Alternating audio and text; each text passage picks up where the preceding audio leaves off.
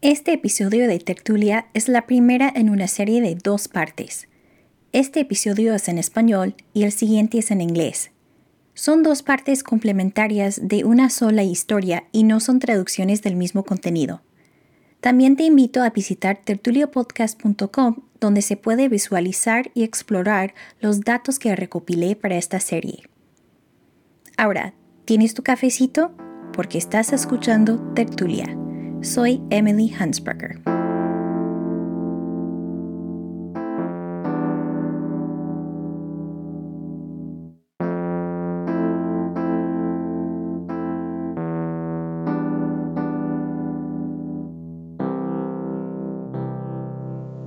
Yo nací y crecí en El Paso, Texas. Mi mamá tiene una educación de sexto grado de Ciudad Juárez y mi papá una educación de quinto grado. José Medina es el director del área de enseñanza de lenguas y culturas globales en el Center for Applied Linguistics, también conocido como CAL o el Centro de la Lingüística Aplicada. CAL es un instituto de investigación ubicado en Washington, D.C., que promueve el aprendizaje de idiomas y el conocimiento cultural. Antes de llegar a su puesto actual, José trabajó durante décadas como maestro de educación bilingüe y administrador de escuelas en Texas. Pero mucho antes de eso, fue un niño que solo hablaba español y el único adjetivo para describir su primera experiencia en la escuela en El Paso es traumática. Cuando me llevaron a la escuela de kinder, yo era un, niño muy nervioso, más aparte obviamente no hablaba el inglés. Comencé a, a, dar patadas, a llorar, me orinaba. Fue algo bastante difícil. La directora escolar le dijo a mi mamá y a mi papá que no me podían apoyar, que tenía que madurar un poco. Así es que me votaron de kinder, que fue horroroso porque pues, era uno de los estudiantes que más lo necesitaba. Desesperados, sus padres lo matricularon en una escuela católica. El primer día de primer grado en esa escuela privada hice lo mismo. La diferencia fue que la directora escolar, que era una monja, le dijo a la enfermera que trajera una de esas camas que tienen las llantas y me llevaron a mi clase de primer grado atado pues a la, a la cama. En ese momento me presentaron a mis nuevos compañeros de escuela y la maestra me presentó como Joe. Así es que no solamente me llevaron en, atado a mi clase de primer grado, pero también este, me cambiaron el nombre. Después yo recuerdo preguntarle a mi mamá, vio que me cambiaron el nombre, qué debería de hacer y mi mamá dijo, por favor, yo ignorar lo que te diga la maestra. Por efecto es lo que hice, hice lo que me dijo la maestra. Me estuve ahí por dos años, así es que me comporté rápidamente, cambié mis acciones. Lo que me apoyó bastante es que mi mamá me había enseñado a escribir y a leer durante el año de kinder que falté. Así es que para tercer grado regresé a la escuela pública que me había votado y ya sabía escribir y leer en los dos idiomas. Según José, su experiencia no se podría repetir hoy porque a partir de la decisión de la Corte Suprema en el caso Lau contra Nichols de 1971, los distritos escolares deben proveer apoyo adicional a los estudiantes que no dominan el inglés para darles las mismas oportunidades que tienen los demás estudiantes. Hay otras leyes y reglamentos a todos los niveles de gobierno que tienen que ver con la educación bilingüe, pero este caso de la Corte Suprema lo convirtió en una cuestión de derechos civiles.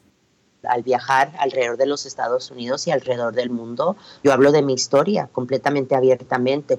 Para mí fue algo que tuve que vivir, así es que cuando yo lucho, pero lucho fuerte porque sé lo que, lo que se siente ser un estudiante que está por las afueras. Al momento de que no den servicios de educación especial en español o en francés o en árabe, cualquier idioma que sea pareja del inglés, nosotros también somos culpables de atar a los estudiantes a las camas, solamente no en forma física.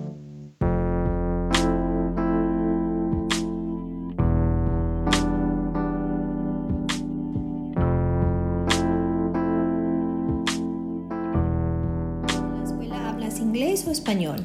Inglés. Inglés. ¿Dónde hablas español? En la casa de Simusito. Puedes decir en mi casa. En mi casa. A diferencia de José, yo no aprendí el español en el hogar. Después de casi 30 años de estudiarlo en la escuela y la universidad y de usarlo en el trabajo y con amistades, ahora es mi segunda lengua. Lo hablo con mi hijo desde que nació hace tres años y quiero que él siga aprendiendo los dos idiomas en la escuela. A lo largo de los Estados Unidos, el español es la lengua que más se enseña en las escuelas como una lengua extranjera y puede formar parte de programas de apoyo para niños hispanohablantes que están aprendiendo del inglés, especialmente en comunidades donde hay grandes números de familias inmigrantes de países latinoamericanos. Pero hay otro tipo de educación bilingüe que se está volviendo cada vez más popular, la doble inmersión lingüística, donde tanto el español como el inglés son los idiomas principales de instrucción. A diferencia de los tipos de enseñanza que acabo de mencionar, en un programa de inmersión, el niño recibe instrucción o está inmerso en el español de manera y el tiempo suficiente para que desarrolle un bilingüismo equilibrado en español e inglés. Una de las metas es la capacidad de leer y escribir y manejar contenidos académicos en ambas lenguas. Estos programas empiezan en la escuela primaria y pueden servir a niños que vienen de hogares hispanohablantes, angloparlantes o bilingües. Hay programas duales donde se enseña diferentes lenguas minoritarias junto con el inglés, pero el español es el idioma más popular, según datos del Departamento de Educación del país. Cuando me mudé a Grand Rapids, Michigan, hace cuatro años, no era mamá todavía, pero casi inmediatamente me llamó la atención la gran cantidad de programas de inmersión en español en el área, que se conoce como el oeste de Michigan. Sabía que durante la última década la población latina en la zona había crecido bastante, al igual que en todo el país. Entonces hace ocho meses comencé a investigar el tema. Entendía que el boom de los programas de inmersión no era una excentricidad del oeste de Michigan, sino una tendencia nacional. Yo soy como tantos otros padres privilegiados de clase media que quieren que sus hijos disfruten de los beneficios del bilingüismo. Sin embargo, una de mis preguntas centrales era cuántos niños latinos que empiezan la vida inmersos naturalmente en español, como José, tienen la oportunidad de seguir desarrollando el idioma de su hogar al mismo tiempo que aprendan el inglés.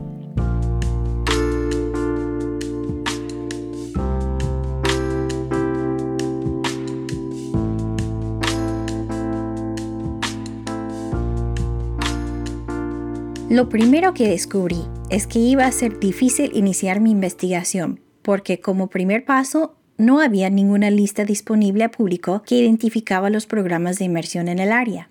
De hecho, no hay ninguna lista pública de estos programas a nivel estatal en Michigan, y la única base de datos a nivel nacional de Cal es incompleta porque solo incluye información que las mismas escuelas han decidido contribuir de manera voluntaria y proactiva.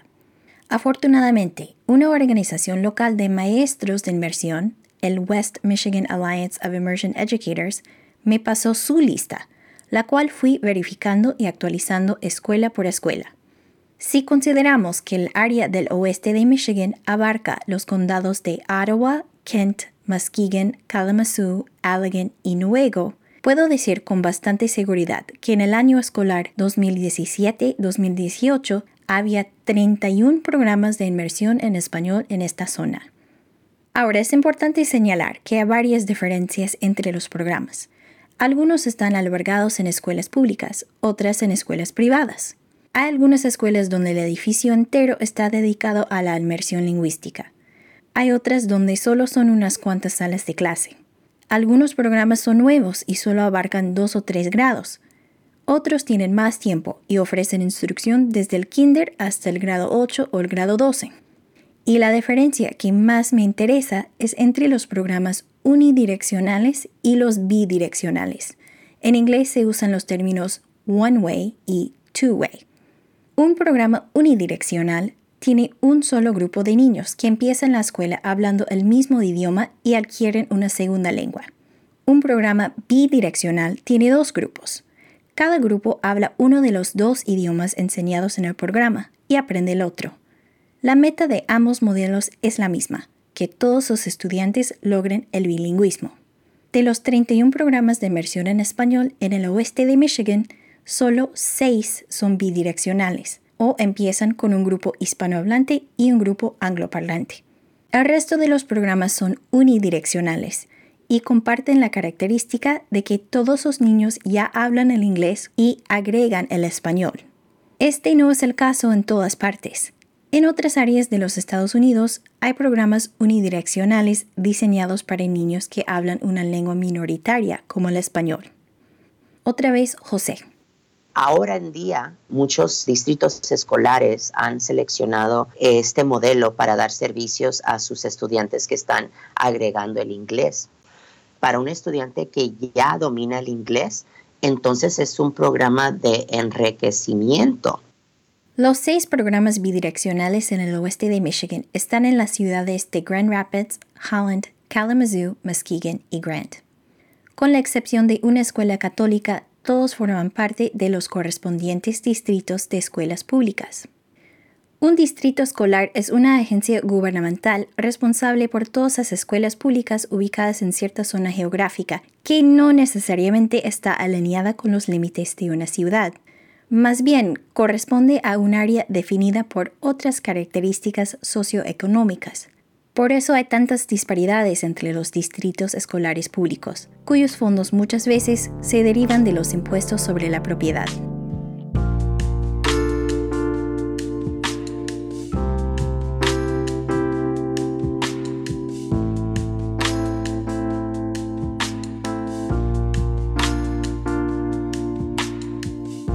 Pienso que lo más importante es educar a los padres de cuáles son los beneficios de un programa de inmersión. Tristemente, muchos padres hispanos tienen la mentalidad de, pues, estamos en los Estados Unidos, hay que aprender inglés. Tenemos información equivocada por todo lo que sabemos de las investigaciones, es que todos los beneficios que tenemos en concentrarnos y en fortalecer nuestro idioma natal transfieren a aprender otros idiomas. Eliana Vázquez Ochoa es la directora de Holland Language Academy, una escuela entera dedicada a un programa bidireccional de inmersión en español ubicada en Holland, una ciudad originalmente fundada por inmigrantes y refugiados religiosos holandeses. La ciudad es pequeña, con unos 33.000 habitantes, de los cuales casi un cuarto son latinos. Cada primavera se celebran las raíces holandesas con un festival que se llama Tulip Time, y desde hace varios años en el otoño hay otro festival, Tulipanes, que celebra las contribuciones culturales de la comunidad latina. Hace dos años fue bastante trabajo. Enviamos mucha información, las pusimos en diferentes lugares donde hay alta concentración de hispanos, en las tiendas hispanas, en las lavanderías, a las iglesias del área, para que ellos supieran que había noches de información para que los padres vinieran a aprender ese fue el primer y último año que tuvimos que hacer eso. Porque ahora desde ese año que hicimos eso, los mismos padres que tenemos aquí, ellos son los mismos portavoces de nuestro programa. Hoy en día, en el distrito escolar de la ciudad de Holland, casi la mitad de todos los niños matriculados en todos los grados de las escuelas públicas son de origen hispano. Y de todos los niños en el distrito identificados como aprendices de inglés o English learners, el 86% son latinos. La Junta de Educación del Estado de Michigan requiere que los distritos escolares públicos hagan una encuesta para determinar el idioma natal de cada estudiante y el idioma principal hablado en su hogar. Pero no he podido encontrar un informe con resultados más recientes que 2012, y los datos no se relacionan con la información recolectada sobre la categoría hispano-latino. En el oeste de Michigan hay familias latinas que hablan idiomas indígenas, pero lo más probable es que la mayoría de los niños latinos que también se clasifican como aprendices de inglés habla el español en casa, y este es su idioma dominante cuando empieza a ir a la escuela. Hay varias familias, no sé si es por donde viven en la zona, cuyos hijos, o sea, van a estar inscritos automáticamente a menos que decidan que no quieren que vayan aquí. Entonces, ¿sí me puedes explicar? Claro, y eso es, es, es algo que ha determinado el distrito, el superintendente. Entonces, este es el programa y la opción que cuando niños vienen de países hispanohablantes, este es el programa donde van a recibir el mayor apoyo aprendiendo el inglés como segundo idioma. Según todos los estudios que he visto y de acuerdo con todos los expertos que entrevisté, un niño que aprende el español en el hogar antes de aprender el inglés en la escuela enfrenta desafíos importantes y tiene que dejar el español a un lado y solo recibe apoyo académico transicional para aprender el inglés, conocido como ESL o English as a Second Language. En contraste, si otro niño con el mismo perfil tiene la oportunidad de asistir a un programa dual, aprender a leer y escribir el idioma que ya habla y comenzar a hacer sus primeros cálculos matemáticos en español, a la larga su éxito académico en el inglés no solo va a superar el del niño que tiene una educación monolingüe, sino que puede superar el de un niño angloparlante que empezó la escuela con la ventaja de ya hablar el inglés. Las leyes y decisiones judiciales a nivel federal requieren que las escuelas públicas provean algún tipo de apoyo básico a los estudiantes que no dominan el inglés. Pero me parece bastante progresista que el Distrito Escolar Público de la ciudad de Holland haya tomado la decisión de escoger un programa de inmersión como el apoyo estándar para este grupo de niños hispanohablantes. Actualmente, Holland Language Academy sirve a un cuarto de esta población de estudiantes en todo el distrito. Costará tiempo implementar la nueva política para todos los niños, porque la decisión fue reciente. Entonces ahora estamos planeando en el crecimiento del programa.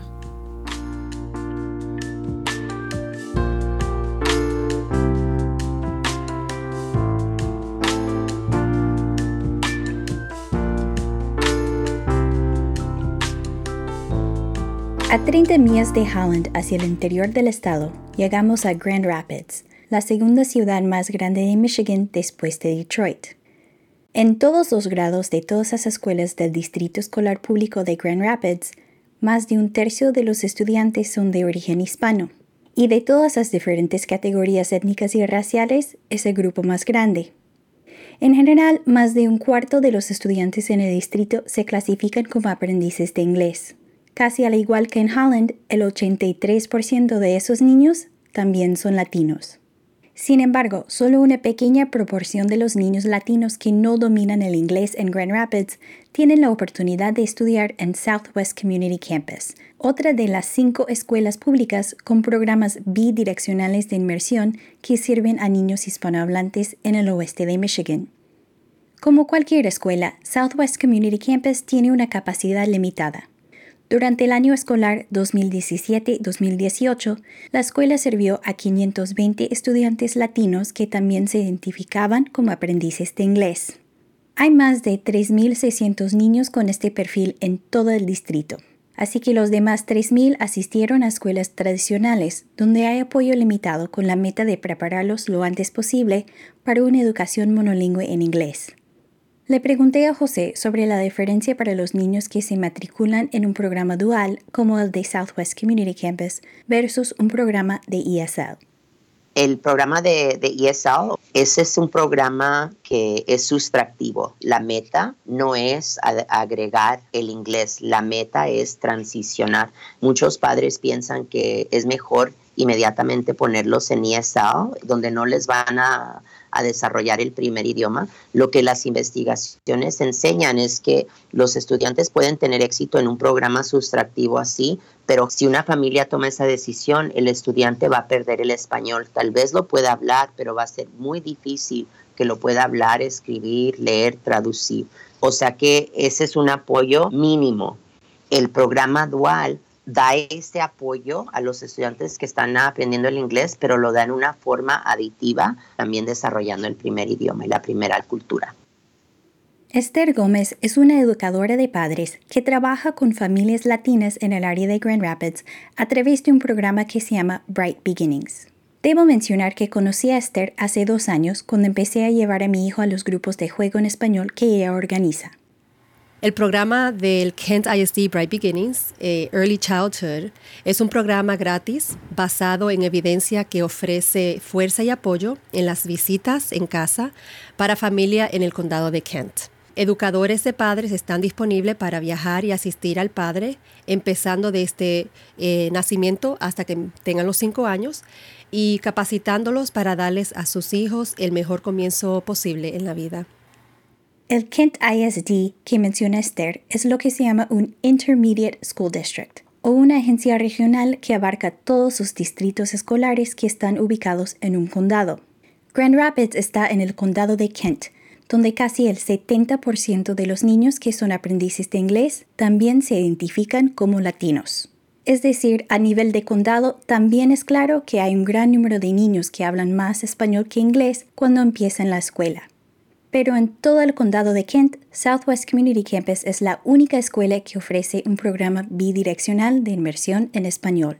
Los 520 niños que estudiaron en Southwest Community Campus durante el último año escolar constituyen menos del 6% de los más de 9.000 niños que en teoría podrían beneficiarse de un programa de este tipo. La mayoría de los niños con quienes trabaja Esther terminan yendo a escuelas monolingües cuando empiezan el kinder a los 5 años. Bueno, yo sé que los niños van a muchas escuelas, pero algunos van a programa de doble inmersión. ¿Y por qué? ¿Por qué van los niños ahí? ¿Simplemente porque viven en ese barrio o has platicado con los padres y ellos saben que ahí van a seguir desarrollando su español? O sea, ¿qué contacto has tenido con esas familias cuyos hijos van a esa escuela? Muchos de los padres en las cuales yo visito, lamentablemente, no necesariamente mandan a sus hijos allá, lo mandan en la escuela alrededor que están más cerca de ellos por recursos. No tienen carros, los hijos tienen que caminar, ellos tienen que trabajar, no, no hay transportación. Pero ellos pueden, si ellos quieren, mandar a sus hijos allá, ellos tienen que llevarlo y ellos le encanta. Tengo como tres familias que sí han ido. Los niños aprenden su español bien, bien enfocado y después toman su inglés y saben los dos idiomas eh, y la gramática muy bien. You know, porque muchos de los niños que hablan español en la casa eh, no necesariamente lo saben leer, sino nada más hablarlo. Pero sí, tengo madres que están en esa área, que han mandado a sus hijos, pero usualmente no lo llevan por nuevamente por esos recursos que no tienen. Según Esther, si una familia hispanohablante quiere mandar a su hijo a Southwest Community Campus, pero que no vive en el barrio alrededor de la escuela, el distrito escolar de Grand Rapids no provee transporte para ese niño y la responsabilidad de llevarlo cae en manos de la familia. A diferencia del distrito escolar de Holland, el distrito de Grand Rapids no ha escogido Southwest Community Campus como programa por defecto para los niños hispanohablantes que necesitan apoyo para aprender el inglés. Como señala Esther, lo más práctico para esas familias es matricular a sus hijos en la escuela más cerca, a donde se puede llegar caminando. Y por otro lado, no estaría fácil agregar nuevos programas de inmersión en un distrito escolar público. Aunque no es cuestión de número de estudiantes que podrían beneficiarse, sí es cuestión de voluntad política, recursos y lo difícil que es contratar a suficientes maestros certificados para enseñar contenidos académicos en español, en medio de una escasez de maestros en cada estado del país.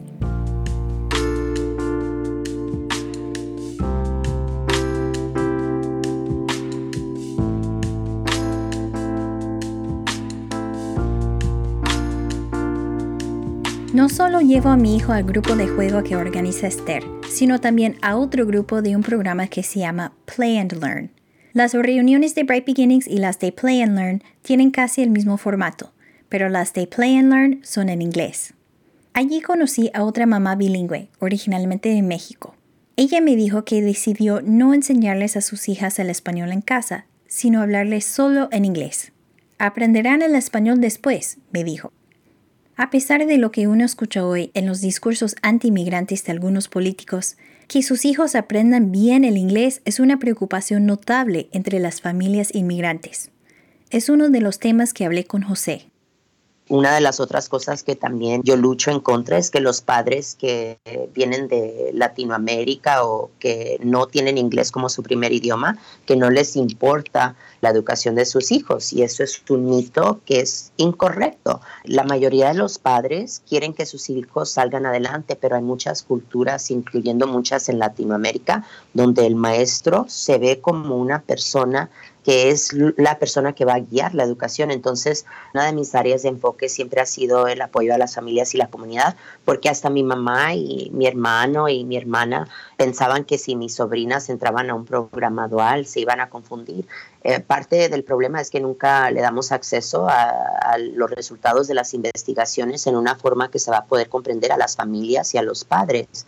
Si los padres no entienden, eso no es culpa de los padres, es culpa de la escuela. Cuando las familias conocen los beneficios y tienen acceso a programas de inversión, el éxito documentado por las investigaciones académicas se manifiesta en el éxito personal. El hijo de María Ibarra estudia en Holland Language Academy. Ella habló con Stephanie Irizarry para el podcast de Adalingua, una empresa en el oeste de Michigan que trabaja con escuelas para desarrollar y apoyar programas de inmersión lingüística. Yo en otra escuela yo batallaba bastante, que si tengo una inquietud con mi hijo, no, me, no podían resolverme porque yo no les entendía.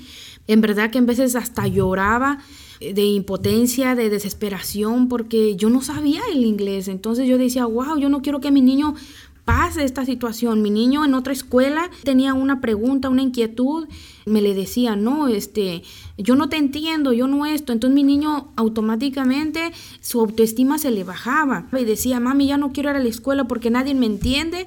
Entonces para mí era un momento de, de desesperación de yo decir, yo necesito algo que sea diferente para mi hijo. Gracias a Dios encontré este programa y mi vida ha cambiado, el de mi hijo también, su autoestima se le ha levantado, él no quiere faltar ni un día a la escuela. Bueno, yo tenía, mi, mi esposo precisamente pensaba que a lo mejor si lo, yo lo metía en este programa académico, iba a olvidarse del inglés, pero él dice, wow, dice, qué bueno que tú este, decidiste en meter este programa porque realmente, pues sí, veo que no está perdiendo ninguno de los dos idiomas.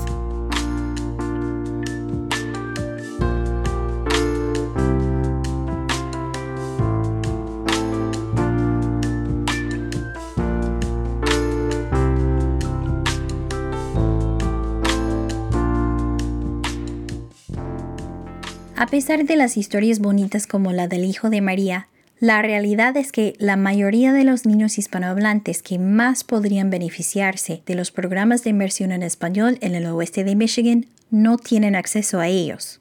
Además de las barreras relacionadas con los recursos, el transporte y la difusión de información, el cupo disponible en los programas bidireccionales simplemente no corresponde al número de estudiantes con el perfil de ser latino y a la vez aprendiz de inglés. En el próximo y último episodio de esta serie, vamos a examinar esta cuestión de acceso y también volver la mirada a los 25 programas unidireccionales de inmersión en español en el oeste de Michigan. Y como esta serie se trata de un modelo de educación que fomenta el bilingüismo, la segunda parte es en inglés. No te la pierdas, visita tertuliapodcast.com para suscribirte. Allí también puedes explorar los datos mencionados en este episodio. Gracias por escuchar Tertulia. La música que has escuchado en este episodio es de Lee Rosebeer.